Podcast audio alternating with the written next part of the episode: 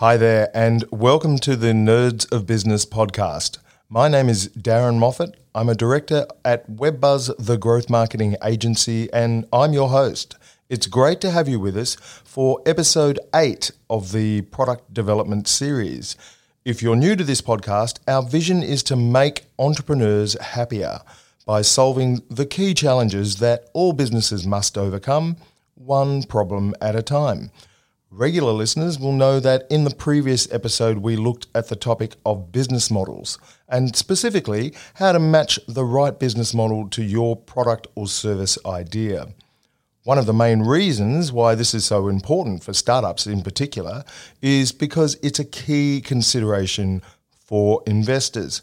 Raising capital is often a make or break stage in the product development cycle Many promising startups need external funding in order to build out or scale the technology required to realize their product vision. But raising capital is notoriously difficult, and not just for precocious millennial or Gen Z founders, even seasoned entrepreneurs with a proven track record and established networks can find it a soul destroying process.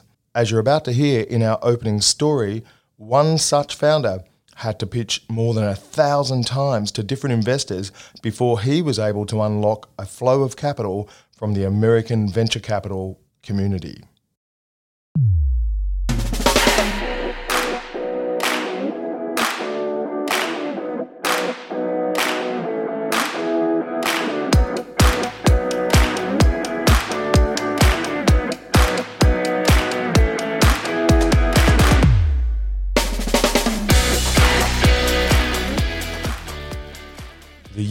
2012.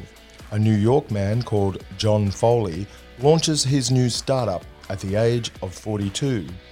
But John is no ingenue. A qualified engineer, he's already an established name in the tech industry with 15 years' experience in senior leadership roles. In 1997, John helped build CitySearch.com into a household brand He's also served as president of the famous book retailer BarnesandNoble.com. And he's confident his new idea of an exercise bike that connects riders via the internet will be a smash hit.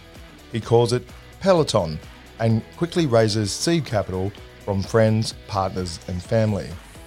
As the company enters the long cycle of product development, John begins to pitch what he genuinely believes to be a 10 out of 10 proposition to venture capital firms. And this is where the trouble begins. It soon becomes apparent that no one is interested. Every investor he speaks to is a skeptic. Some even describe the fitness category as dopey. He soon racks up hundreds of unsuccessful pitch meetings. The answer is always no, although interestingly, the reason given often varies.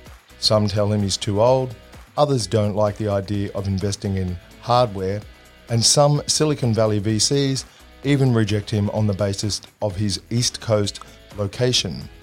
So John gets creative. By 2013, his team have built several prototypes which they use in the marketing material for a Kickstarter campaign. It works, and the company is able to raise 300,000 from small investors. Meanwhile, John keeps pitching to VCs for institutional money, but continues to be rejected. So he expands his focus to smaller angel investors. Although his strike rate is low, a trickle of investment capital does start to flow. By the time he's raised the company's first $10 million, he's pitched to 3,000 people to win over just several hundred angel investors. By contrast, not one of the 400 institutions he's pitched to say yes. Fast forward to 2020, and Peloton is now a publicly listed company with annual revenue of more than $1.7 billion. And what of those 400 VCs who turned John down? Well, they missed out on one of the most extraordinary growth stories of the decade Thanks in part to COVID and the need for safe alternatives to the local gym, the company is now valued at a whopping $20 billion.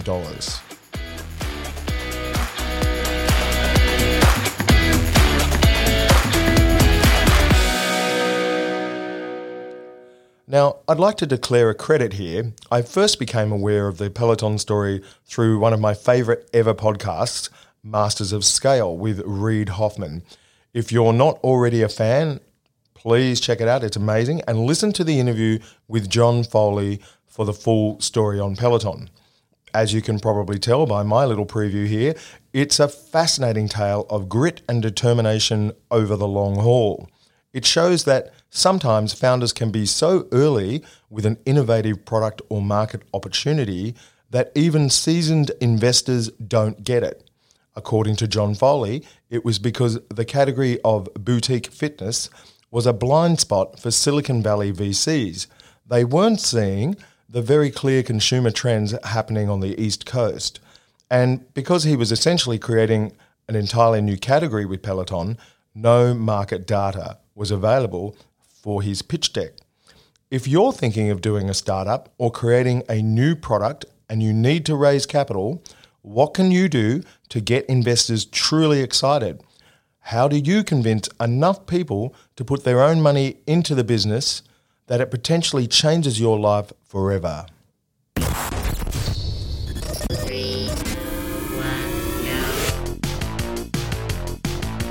I love data. I, I love kind of looking you the data. You need to have systems, you need to have structure. You're going to get chopped to pieces. Enthusiasm is unstoppable. We kind of hit a point where we were like, we need another leader. Surround yourself with people who are smarter than you and richer than you. This is Nerds of Business. We'll start the show in a minute, but first, a word from our sponsor.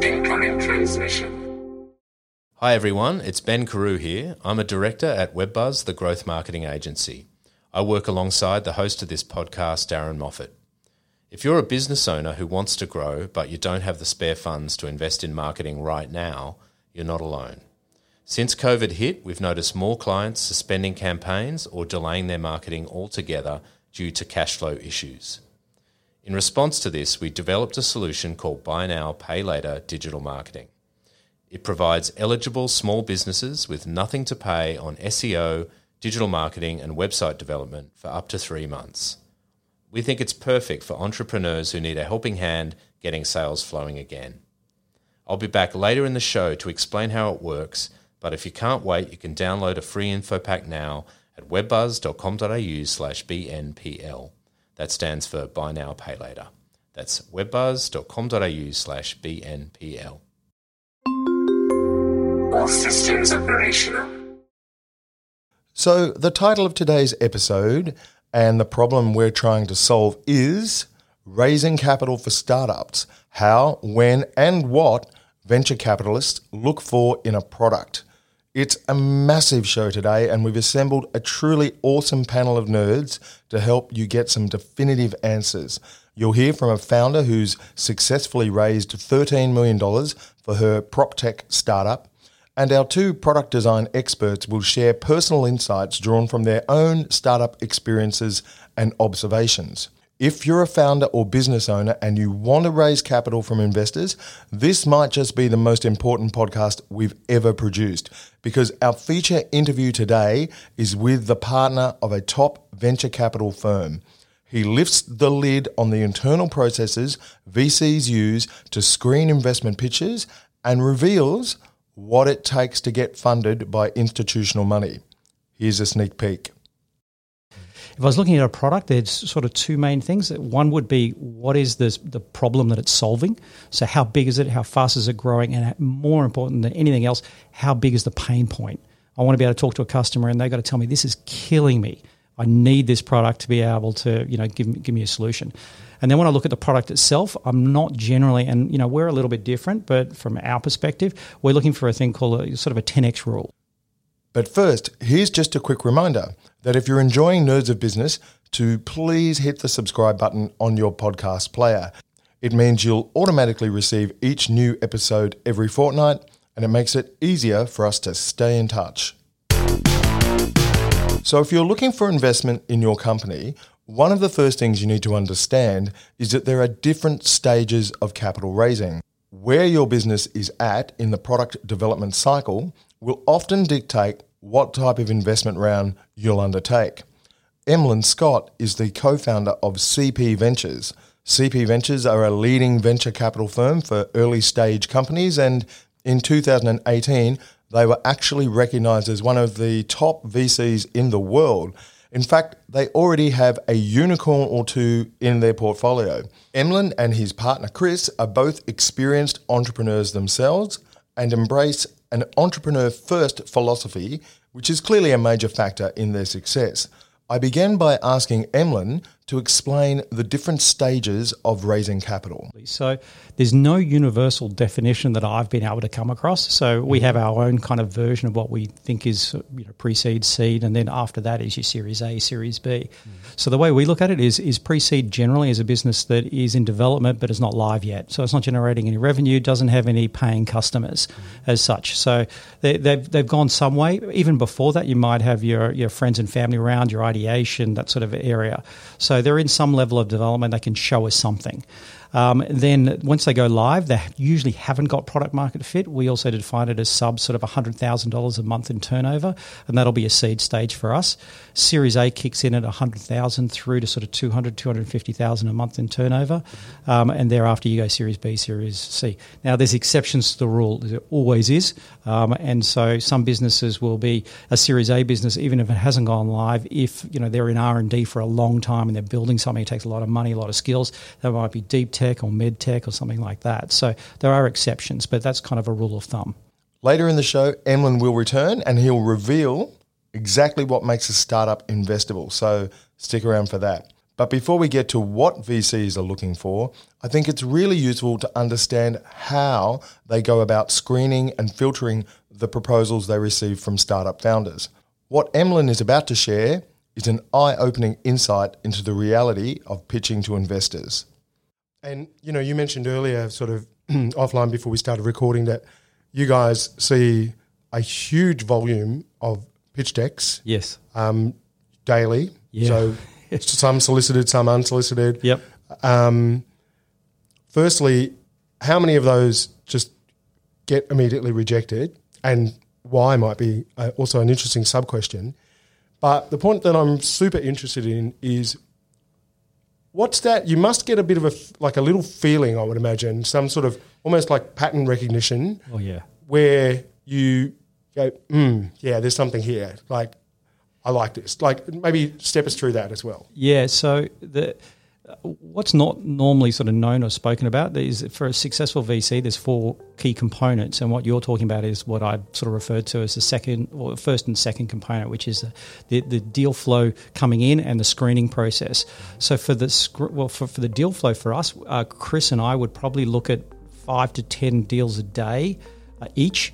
Um, in terms of volume, Wow, that's Um, massive, yeah. and like I mentioned, you know earlier, when you know when we go to the US, we'll look at 200 to 250 businesses in the, in each trip um, that we go over. Obviously, you know we're not traveling right now, but you know when we do those trips, so you do build up real pattern recognition. You, you can uh, almost immediately see ones that have got potential.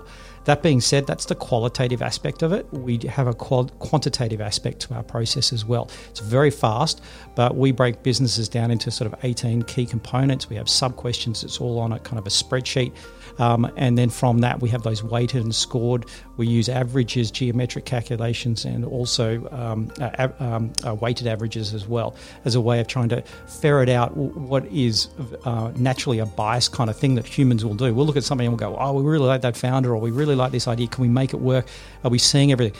Well, that makes us take a step back and bring a little bit of sort of you know calmer you know, um, uh, measure to our to our you know to our decision making process, and we'll do that independently to remove groupthink think as well.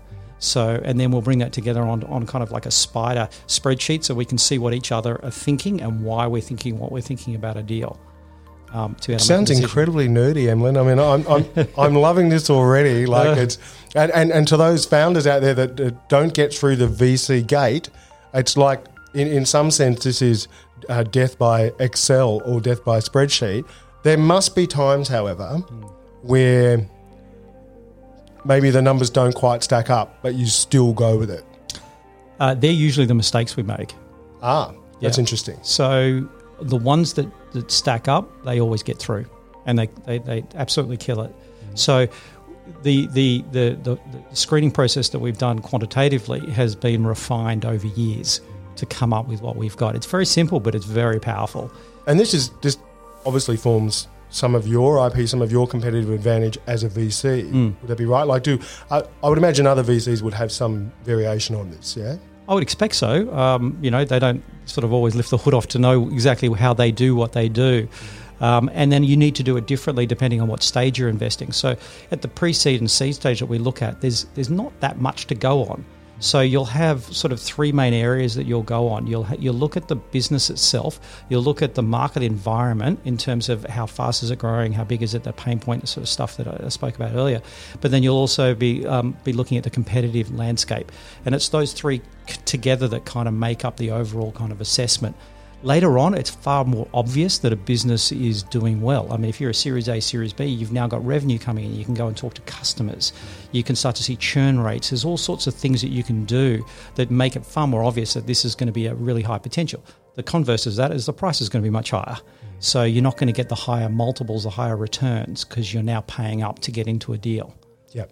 And to that point, you guys have got a pretty amazing portfolio already. I mean, Yeah. it might be a good opportunity to step us through a key couple of key um, highlights of your portfolio, the companies that you guys have invested in that have gone on to, in some cases, become unicorns.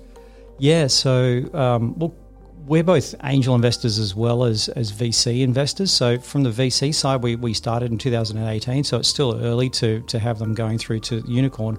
Um, we've now got our first and probably another one or two coming through to north of 100 million coming through uh, the portfolio now, which is great. One I'd love to talk about, but it's it hasn't put out its press release to say that it's just raised 20 million Series B Okay. um, and, and well oversubscribed. Um, but you know, this is going from a seed stage investment through to north of 100 million in 18 months. So you know, these are phenomenal growth rates. These are 10 to 20, 10 to 15 percent month on month compound growth rates. Um, in terms of the sectors that we look at, you know, we're, we're, we're playing in this thing that, you know, if you look at the portfolio, every one of them will, will be in the sort of fourth industrial revolution kind of thematic. Um, and that's kind of the futuristic of where is the That's nerdy. I knew you were going to do that to me. look, You know, I, I think she's going to be very active in our chat today somehow, Emily. But um, maybe uh, the, the fourth industrial um, revolution that you just described, give us a bit more context for that. Yeah, so um, the fourth industrial revolution, just like there's, as you could probably guess, three industrial revolutions prior preceding that. Each one is a is a is a sea change in in technology, and it's usually a combining of of, um, of communication, energy, and transport at the same time. Um, so originally there was steam, then you had gasoline, um, then you moved to to, um, to sort of renewables, which you know we've had for a while, but it's now getting better and better. And now we're getting into autonomous vehicles and that sort of generation. In terms of communication, you, you know you have the telephone, you have the computer, and you know now we're getting into AI for communication. So these are the evolutions. So you, you know we would all be familiar with it. We see it, we just don't think about it that way. Um, so in terms of our companies, you know, we invested in you know micro satellites where it would have cost tens or hundreds of millions of dollars. You can now do it for a few million. You can, launch a satellite, um, and so you know in the case of that particular company, they're testing for methane, and so that 10x rule applies. They can now test for methane 100 times better than what exists today. Yeah, wow. So we have another one that's for geolocation. So, uh, you know, we use GPS today, and a GPS uh, telephone can tell you where you are to a sort of 50 to 100 meter radius. Well, this will be able to do it down to a 30 centimeter radius, indoor and outdoor. So GPS doesn't work indoor. Um, and so that's quantum. So that changes everything for autonomous vehicles because autonomous vehicles can't see around corners. So this and all for drones and for warehouses and logistics. So this is all that sort of e- evolution of and then IoT devices to be able to communicate and geolocate. So you can you know these things are coming, and when you see them, you go, yes, that's a that's a quantum shift in in the way things are things are moving. Um, if you were to think about computers, for examples, you know, we, we've had Moore's law of, of, of you know, uh, of, of uh, com- uh, computers getting more powerful every, two, you know, doubling every two years. So what does it move now as we're starting to hit, you know, the, the sort of the top level of Moore's law? Well, you get quantum computing coming in, and so Mm. that's the next evolution. So we've invested into a quantum computing company. So a lot of these things is you know they're coming, you can see them, you can see how fast they're moving. It's a matter of then trying to find who do you think are going to be the winners in that particular vertical. Regular listeners will know that Ross Gales from Sydney agency Pollen is one of our two product design experts for this series. Now, while Ross has designed product solutions for some of the biggest brands in Australia, he's also worked with loads of startups. So he's had a front row seat in the capital raising process for many promising ventures. I asked Ross to share the common mistakes to avoid when raising capital and the opportunities that a lot of founders seem to miss. Yeah, so we've we've helped quite a few businesses seek investment in their platforms, and, and a big part of that is making sure um, that you've you're super clear on on, on your product proposition um, or your USP, what makes you unique in the market. Yep. Um, that, that's critical in, in terms of understanding uh, and the go to market strategy behind that is all about how do you communicate your value and your USP. Mm-hmm. And I've seen so many businesses get that wrong. They go out thinking that they're just another uh, platform like X or the, the Uber of this or the Airbnb of that, mm. um, without really thinking like, what is it that makes me uniquely different in this market that that that customers will you know see me as as something that really helps them to get that job done or you know, to deliver that type of value. Mm-hmm. Um, so so it's the, the, if if you build it, they will come mantra. Um, yep. I just hear that too much. It, it really is. A, I've got a great idea. Let's build it. They will come. I think that's the biggest mistake people can make. Like I've talked about validation and ensuring that we're always checking with the customers on on that. Mm. But it's also about um, making sure that you've got a, a, something unique about your product. And I really advocate for that. And that's sort of find your differentiation and really double down on that and tell that story about why your product's different. Um, the other one I'd say is is companies that really overestimate their reach and their earning potential. Yeah, many times I see these investor presentations and decks that they come to, to me with and say, We've got this big idea and it's going to make us a billion dollars. It's like, no, it won't. it, it, may do. I, might, have, I might have been guilty of, of writing one, one of those decks, not the ones that you've seen, but I've I think in the past I might have written one of those those uh, sort of pie in the sky decks. You're quite right; it's a very common pitfall. Yeah, look, yeah. And, and and investors see straight through it. Really, that's yeah. that's, that's the key thing. Is is is it's um it, it's very easy to try and get excited and overestimate the numbers, but the realist the reality is, unless you've got the, the the quantitative research to back up your market potential, your reach, audience size, mm-hmm. understand the value of your customers, and can can demonstrate that with some rigor, um, then it's just numbers on a page. Yep. So I think that's key, and I, I, think it's it's something that you know it can't be taken too lightly. That when, particularly when seeking investment in an idea, um, understanding the earning potential is is a large part of what attracts investment. Mm-hmm. You know, they're ultimately in it for money. Um, and the other thing I would say is that they they want an exit. So understanding your your exit strategy for your product is another uh-huh. critical piece of that. Yep. So so having a, a clear idea of of when those investors will get their money back and how much is the earning potential, tie those things together, um, and demonstrating how you're differentiating from other solutions. So, demonstrate the value, understand the potential, have a clear exit strategy is is the is the key to a, to a good investor deck. Yeah. I think the, the, the ones that I that I see struggle are the ones who aren't clear on either of those things. They don't have a USP and they don't know what their potential earning value is. Um, and they, they just fail to understand the the the ultimately, investors want to pay out at some point, so there needs to be a clear exit. Yeah, they're investors, not a bank. That's right. And our other product design nerd for this series, Carrie Peters, also had some highly useful insights on this topic. She's now product design principal at Sydney agency Us2. But before she moved to Australia and took up that role, she was a startup founder herself in the States, so she's had first hand experience of raising capital and pitching to VCs. Listen to Carrie as she shares her own personal story. Well, I can tell you a painful story from my own experience being part being a part of a startup from early days is that we didn't make good enough or draw clear enough boundaries between what the product was and what it was meant to do and who it was going to solve problems for. Yep. We didn't draw a boundary between that and what investors or potential partners wanted. Yep. So we found ourselves being a little bit of a, you know, we talked earlier about that um, that person that wants everyone to like them. We ended up creating this little bit of a Frankenstein of a product ah because we kept on being like, oh, we really need that investment money. And all they want is a feature that does Meh.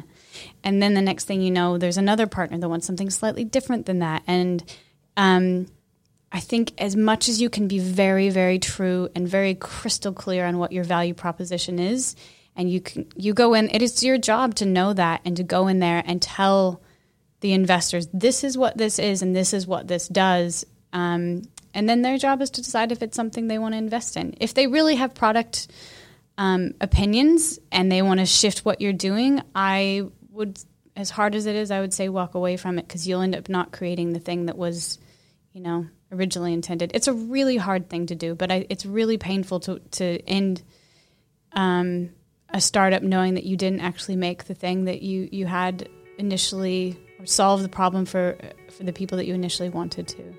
Um, so that's a bit of a a tale to to be warned by. Well, if I had a sad music sample, I'd play it right now. Yeah, Uh, but violin, sad violin, violin. I, I, violin, yes. Um, a, a low foreboding drone. Um, I, I think I might be able to dial something up. But I think there's a lot of value in what you just said there because, you know, uh, yeah, we we did a tech start tech startup ourselves about you know six seven years ago, Mm. And uh, you know that notionally failed, but you know we learned a lot and, and sort of spun off into a different business, which is okay. Yep. But the thing is that um, investors don't know everything. You Mm. know that's a key message I think No. entrepreneurs and startups need to hear. Like just because you get knocked back or people don't understand your product or the market or the value proposition doesn't mean you're wrong.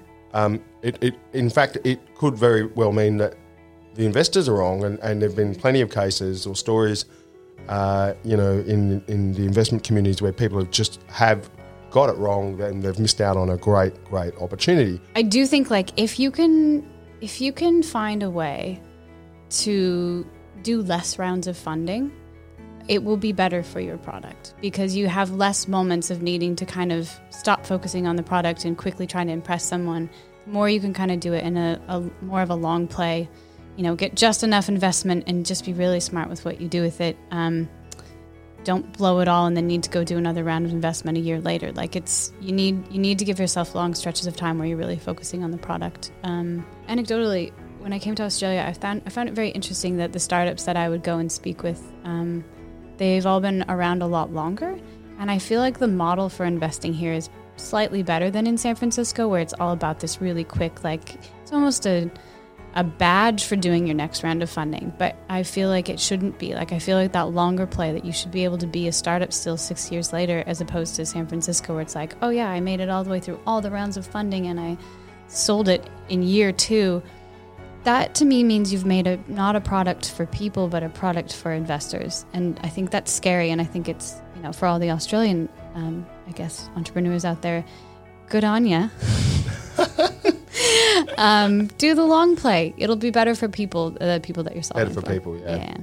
So I, I'm, what I'm taking, I'm taking a lot out of that. Um, just before we move on to the next question, but you know, it seems to me that purity, the purity of the idea, the purity of the value proposition, Mhm. purity of the design thinking, Mhm. uh, you obviously place a premium on that. You'd rather have that purity maintained for as long as possible than get corrupted, essentially, to Mm. some extent, by the very necessary capital raising process. Um, yes, but with an asterisk. And this this is why. I, so you need to know what your objective is. If you go into being an entrepreneur with this idea that you're going to um, be a successful entrepreneur and that is your objective, then you can totally do the other model. You can totally be like, I'm going to literally just find out what investors will invest in, and I'm because they're my they're literally my user. They're my market. They're the, they're my market. They're my audience, Yeah. and you just pivot your product your way up to selling it to someone, um, and that's your objective. Then that's good. But if your objective is to actually solve a problem or like create a thing for people, then you need to keep that objective ever ever present, ever sort of in mind. So it mm. depends on the objective, I guess. So, if you're a startup founder or you're launching a new business that will need to raise capital in future, then the biggest question you might be asking yourself right now is what will make my company investable? That is, what are external investors really looking for when they get pitched by founders? Well, it's actually a bit of a mystery. When I started research for this episode, I noticed that although there's a lot of general content online about raising capital, there are actually very few interviews with venture capitalists, and fewer still where the principal of a firm reveals exactly what they're looking for. Well, I'm pleased to say that's about to change. In this feature interview with Emlyn Scott from CP Ventures, he lifts the hood on the key metrics and signs VCs are looking for in early stage companies. What follows is, I think, essential listening for any startup founder. Such an easy question.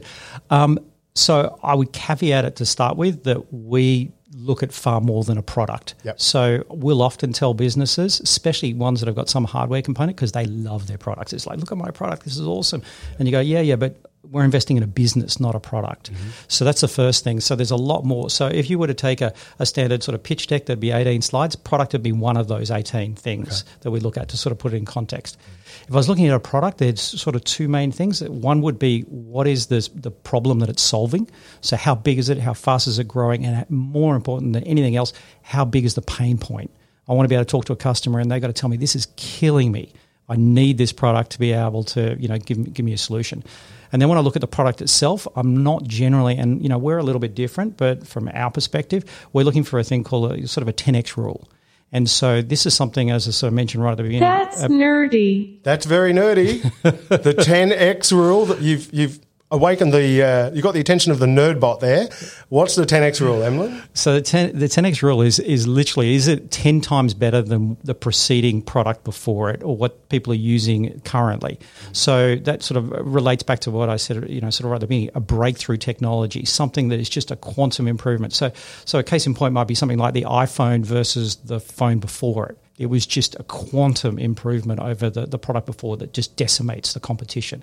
So w- we're looking for something like that, you know, a real IP or USP component to it that, that is just so frigging hard that someone's now cracked it. And that's what we'll be looking for. Yeah, fantastic. And um, you know, just to expand on that point a little bit, are you looking for products and businesses, of course, Yep. not just products, but are you looking for products that are global in application, or are you happy to look at a, a great idea that you know might just dominate sort of Asia Pacific? Yeah, for for, for us, um, usually it's global. So I mean that's one of the beauties of why uh, VCs in particular like software, because software can be uh, you know global from day one to an extent. So there's there's usually sort of three types of model. There's there's the one where it can be instantly global. Think of Twitter, say for example, or even Facebook, even though they didn't do it that way, but it's global. Um, then you've got ones where it's sort of semi-global, so they need to put people in each of the jurisdictions uh, just as sort of local hubs, but they can expand it really fast. So think of something like Uber. Yep. Um, so that's sort of that, the case in point. And then you've got local ones. They're often in the tech space, something like fintech, where you've got to get licenses, um, and you need to have a real expertise. Every country's slightly different. We generally don't look for things like that because they're too limited, they're too hard. Um, we're, we're looking for something that is in those sort of the first two categories. Asia's okay because Asia's you know massively growing, um, and you know it's it's from a psychology uh, psychology perspective is very different to sort of the US market, so that's okay. Um, so and even India because that's again you know massive market. Um, so we'll look at something that can be um, limited to those, but in time could go outside our jurisdiction as well if needed. Okay. Uh, When it comes to actually you know, developing products and designing products, like when when do you where is that line that you know I, this might be difficult for you to answer, but where is that line where it, it's it's no longer just a dream, mm. it's moving into reality, it's moving into something that is investable. there's literally just so many components that go into to making that. But if I were to try and pull out one sort of key one, it would be the, the vision of the founder uh, or the founders. Um, so they've got to have not only the, the vision of where they think this thing could go, but also the capacity to be able to deliver it. And it's quite common within VC, not so much in Australia, but overseas, that founders get replaced on the journey. And I get why. Um, it's very hard to be a CEO. It's even harder to be a startup CEO and still capable of running a big business and tr- doing that that journey through. And often they'll need different people at different stages for, for the businesses. But it comes back to again, what does the founder really want to build? because um, we see ones that they, they, just want to get the capital, but the capital might be because they need the capital as opposed to it's for accelerating the business. Um, and so there's different drivers for why businesses seek capital. It might be more survival as opposed to actually they just need it for fuel for growth, yep. which is the, the, area that we're much more interested in. Of course, of course. Um, so, and on the topic of raising capital, you know, for a new business or a startup with a, a killer product idea, you're in sort of maybe seed or pre-seed uh, stage. Mm. What do you think is is the absolute most important part of the process uh, for a startup? So the, the capital raising process. What is the most important component of that?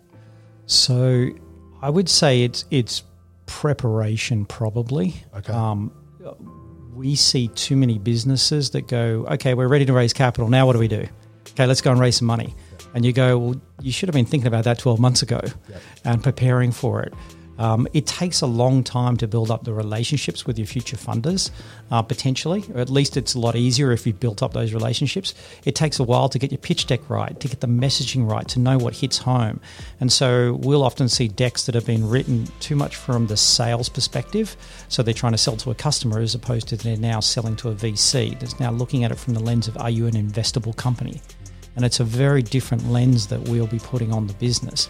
Um, so to just go out there and just go, oh, we're just going to raise and you know and scattergun, it just doesn't work uh, very effectively. Those that are prepared for it have a much smoother journey through that that capital raising cycle. And what do you think? I mean, obviously the pitch deck is super important, right? So yes. for those listeners that might not be familiar with that terminology, the pitch deck is essentially a slide deck, a PowerPoint mm-hmm. that's been very refined, and the messaging and the numbers are very compressed. It's very high level stuff. Yes. Um, and uh, you alluded to earlier, it's about 18 slides. Um, mm-hmm. Now, um, what are, are, some tips there? Do you think that it's valid, for instance? I mean, there are consultants and companies that you can hire to polish your pitch deck, mm-hmm. so to speak. Uh, is, is, you know is that worthwhile? Um, you, you know, bringing in outside consultants to sort of grease the wheels with the VC community. What are your thoughts on all of that? Uh, consultants, I'm usually not a fan of. It's certainly at our stage. There's yep. a place for them. Um, it's usually later stage when it starts becoming more institutional and professional. So that's probably your Series B and above. Okay. Um, prior to us, uh, prior to that stage, we're far more um, concerned with can the founder hustle. And so if they bring in a consultant, yep. they're not showing that skill set. I want to know that they can go out and they can sell because it's usually a founder led business at that point in time. So that will be a massive red flag for us if we see uh, a consultant bringing in a business early uh, in the cycle. Um, uh, in terms of other sort of skill sets around it, absolutely bring those in. You, you want your deck to look amazing. I want to open it up and just go, wow, these guys are on top of their business. So you obviously want to see an investment in great design. Mm-hmm. Yes, exactly.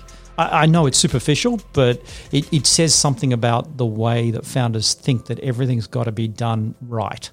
Um, that they don't just go, oh, sort of, she'll be right, and you know, I'll get to that in some time in the future, or even that raising capital and looking after investors isn't important because we're in partner. It's, it's a type of marriage, you know, where we're, you know, and often lasts a lot longer than marriage would. Um, you know, we're there for the next five to possibly up to 10 years, and it's never as good as right at the beginning. And we want to know that they're going to take that relationship seriously. They're just not going to just see us as money coming in, but actually as a partner of that business. Yep. And again, we touched on this before, but a slight digression. So at that point, when you're getting approached by a startup, the product. Mm-hmm. I'm assuming you want to see some sort of prototype. Uh, you want to see the, some certainly some validation for the product idea. Mm-hmm. Um, maybe give us a little bit more detail on the, the types or levels of product development that you want to see at that investable stage. Yeah. So at the pre-seed, where uh, you know often you won't see very much. Um, so it's much more reliant on the capacity or the capabilities of the founder. So we'll be looking at their background and their ability to be able to deliver it. But very few businesses fail because a product isn't delivered. Sure. More businesses fail because they never sold the thing. Uh, afterwards, so we're not usually that concerned about the product. But you know, if these people are incredible people, then we're pretty confident that they're going to deliver it. It might take a little bit longer, it might cost a little bit more. That's the nature of development. Yes. But but we're pretty confident it's going to get done. Um, so, but there's no excuse for not having some level of traction or validation. And that we see as a big problem um, because businesses will come to us and they'll go, Yeah, but we haven't got a product yet, so we haven't to- spoken to any of our customers. And we're like, What? So you're building a product without knowing what your customer wants. Why haven't you got? So that's again, it's a red flag.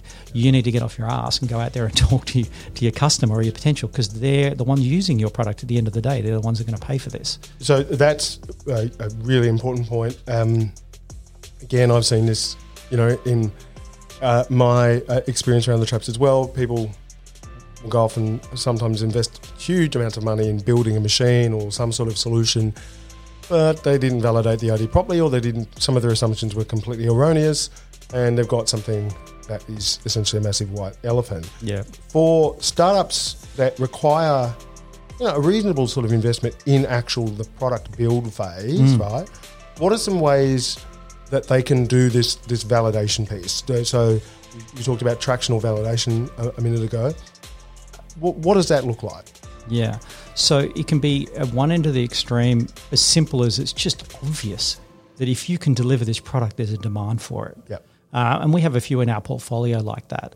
So we have a you know one in a health tech, for example, and you know that you know that they're trying to solve some huge gigantuan problems that nobody's been able to solve before. So you know that if they get it in, there is a solution. You know, you know It's a winner. It's It's, a winner. a winner. Absolutely. Yeah. It's just a matter of now getting pricing, distribution, all the rest of the stuff right. Um, other times it's not so obvious. In which case, you know, going out there and talking to your customers, and we'll be impressed if companies or founders have gone out there and they've surveyed a lot of companies, Okay. uh, or, or a lot of you know potential customers, whatever they you know whether it's a company or a customer um, that, that they, they've got uh, or they're after. So they that's sort of stuff that we'll be looking for. But we know that it's going to take a while, usually the first 12 months before they get that product market fit.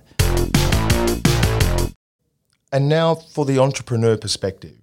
Mina Radhakrishnan is the founder and CEO of PropTechDifferent.com.au. Mina herself has a design background and was a product designer for Google and also for Uber when they had just 20 employees. Mina has brought design thinking to make property management less painful for investors by creating a platform that manages properties for just $100 per month. And Different has raised $13 million in capital so far, including from the likes of leading VC firm Square Peg Capital. I asked Mina how she did this and what impact it had on her business.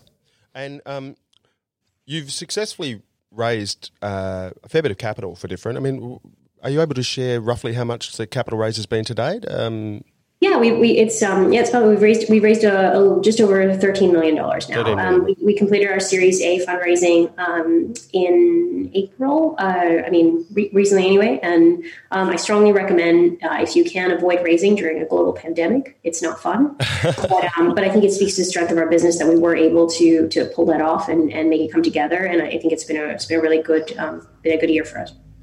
Yeah, well, look, I think that's in, an incredible achievement. I was speaking with another entrepreneur who um, uh, just managed to f- complete the raise before the pandemic, and they kind of breathed a massive, massive sigh of relief. So if you were still kind of trying to bed that down, um, you know, hats off to you. Yeah. And I think like one thing that's really important for people who are thinking about building venture backed startups is to make sure that they really understand the economics of how venture capital works. Um, and that VC is not a good fit for all businesses. Um, and it, it just it, it's not it doesn't define whether or not your business is a good one. Now, that's not to say that we shouldn't have venture capital. I absolutely think that we should. And I think that like it will improve the Australian ecosystem to have more venture capital and more of these funds invested in early stage startups.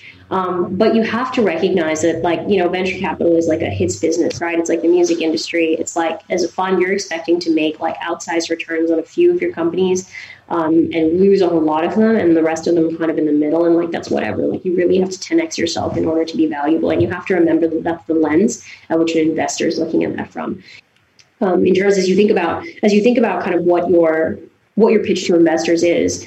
Um, a, a, lot of it, I think, being really clear about your narrative, what you think you can accomplish, what you think you can do. And I think, like most investors know, especially like early stage startups, like what you think you're going to build, the timelines that you're going to build it in, and your like, you know, projected success metrics and stuff are just like made up. They're all imaginary. Nobody knows yeah. when you start out, right? The key is like, are you learning? Are you growing? Do you have the right vision for where it's going to go? And are you the right person? Do you have the skills necessary to execute on that and make it happen? And I, I think that's the thing that most people are looking for um, in early stage. So it's important to be honest about kind of where it is, and and but at the same time, like you know, tell a big picture story, but be realistic, right? And I think you have to you find find it there. And I think the narrative I think is really important. It's like, do you understand what you're trying to do and why you're trying to do it? And from the beginning, we've always talked about what different is and the fact that property management is this incredible base. It's a really critical way to be able to build relationships with people, to earn the trust as a property manager. But for us, we've always thought about different as the assistant for the home. And, and that's where we want to go. We know we can do that. But we have to we have to we have to get this foundation right first, and that's where we spend a lot of our time and energy,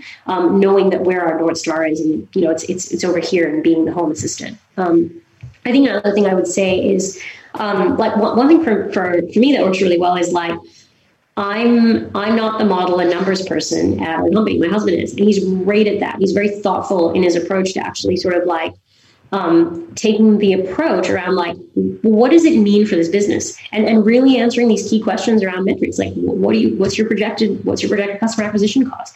Um, you know what do you think the ltv is? Why do you think that's the ltv pushing making making those assumptions clear around how that's all going to come together so that when we talk about our business like we're talking about it both from the perspective of like here's the product here's the vision, here's what it's going to turn into, here's what here's what matters you really look at, but also from the perspective of your business. All right, well, is this a good business? Like, what's your what, what are your unit economics? What's your payback period looking like? What's your cap? And, and I think you have to be able to speak to both sides of that. So for me, I think that's one of the great things about having a co-founder is that you know, like we have very different things that we're good at, and it's the combination of those things that I think ultimately creates a better business. And now another word from our sponsor. Transmission. Hi, it's Ben again from WebBuzz, the growth marketing agency. I mentioned earlier in the show how we've developed a buy now, pay later digital marketing solution for small businesses. If you want to grow but cash flow is holding you back, WebBuzz offers you a way to invest in marketing with no interest and nothing to pay for up to three months. It's a simple five step process, and here's how it works. Number one, book a video meeting with our team. Two, choose a digital marketing package. Three, apply online for funding. Four, get approved. Five, start your campaign with $0 to pay up front. You can use it for lead generation, content, branding, SEO, or social media campaigns. Our buy now, pay later digital marketing is just the thing you need to get sales flowing again. So get that life is good feeling back in your business. Go to webbuzz.com.au slash BNPL. That's webbuzz.com.au slash BNPL and download a free info pack to learn more. All systems operational. So, the problem we set out to solve in this episode was raising capital for startups. How, when, and what venture capitalists look for in a product. Our product design experts Carrie Peters from Us2 and Ross Gales from Pollen revealed the common mistakes and pitfalls that founders make, drawn from their personal observations and experience. We also heard a great real life case study from our entrepreneur guest, Mina at Different. And of course, our feature interview with venture capitalist Emlyn Scott was an amazing insight into the capital raising process from the VC perspective. I hope their collective wisdom has given you ideas to crack the code to growth in your own venture. Now, there's really so much value in this episode that when it comes to summarizing, it's kind of hard to know where to start. Uh, for once, I'd actually recommend you download the written transcription of this episode and take your own notes. You can find that on our website at webbuzz.com.au forward slash nerds. But if I had to nominate some key takeouts, here are five conclusions that we can all draw from this episode. Number one, Investors want a business, not just a product. It doesn't matter how brilliant your product is, if the founding team is not seen to be up to the task of running a business, VCs will not invest. Number two, be clear on the problem you're solving. The harder the problem is to solve and the bigger the market for a solution, generally, the easier it will be for you to get investor interest. Number three, vision is important. As Emlyn said, investors want to see that the founders have a clear vision of how their product solves the problem and affects positive change in the world. As Mina said also, you need to build your narrative. Guess what? Storytelling works. Number four, create an amazing pitch deck. Don't skimp on time or money. Invest in good design and iterate until it's perfect. And number five, show you can hustle. If you're asking people who are essentially strangers to invest in your company, they will want confidence in your ability to grow their investment. A passive founder with no drive or ability to sell will not get the deal. So learn how to hustle. As we heard in the Peloton story at the top of the episode, perseverance is key. They wouldn't have succeeded without it. But they also had a vision, a clear problem to solve, a huge untapped market, a great product, and a viable business model. Even with all that, 400 VCs still said no. The truth is, raising capital can be a brutal process. It can take up vast amounts of the founder's time, and it's not uncommon for entrepreneurs to burn out during the process. Raising capital is not for everyone, so if you're about to embark on that journey, be honest with yourself. Get independent feedback on your business idea or product before you go too far down a dead end. But if you can create a product or service that is genuinely 10 times better than anything else out there, investors will be interested. You just need to find the right one who loves your vision enough to go on the crazy journey with you. We're coming to the end, but before we go, it's time for our regular segment, Nerd Under Pressure, where a guest has to share one killer hack or tip they recommend for you, our listeners. Let's find out who our nerd under pressure is today. So, Emlyn, um, we now come to a recurring segment here at Nerds of Business called Nerd Under Pressure.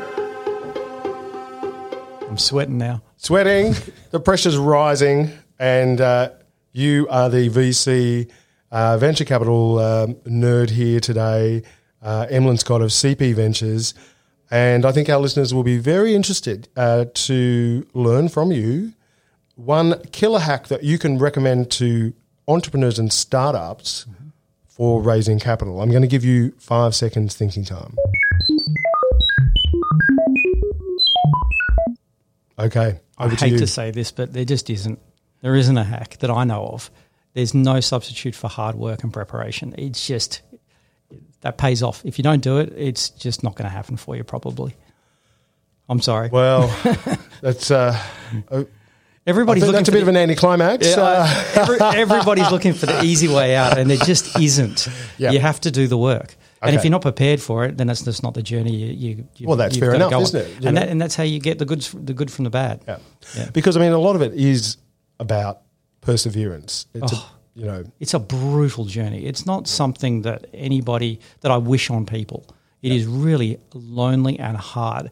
And and both Chris and I are, are, founders. You know, as I said, founders first. We know what it's like to have the sleepless nights and be you know the, the person at the head of the helm having to do salaries, wondering you know how you're going to fix this problem because it it just doesn't go upwards to the right like the you know the diagrams. It's not like that. It's you know it's all over the shop and it's a stressful stressful journey. Yeah. So no single killer hack, but it's just about doing the work. Yes. Yeah. And there's a lot of things you can do wrong. I mean, there's a heap of things you can do wrong, but yeah. there's no killer hack to, to raising capital that I know of. Okay. Sadly.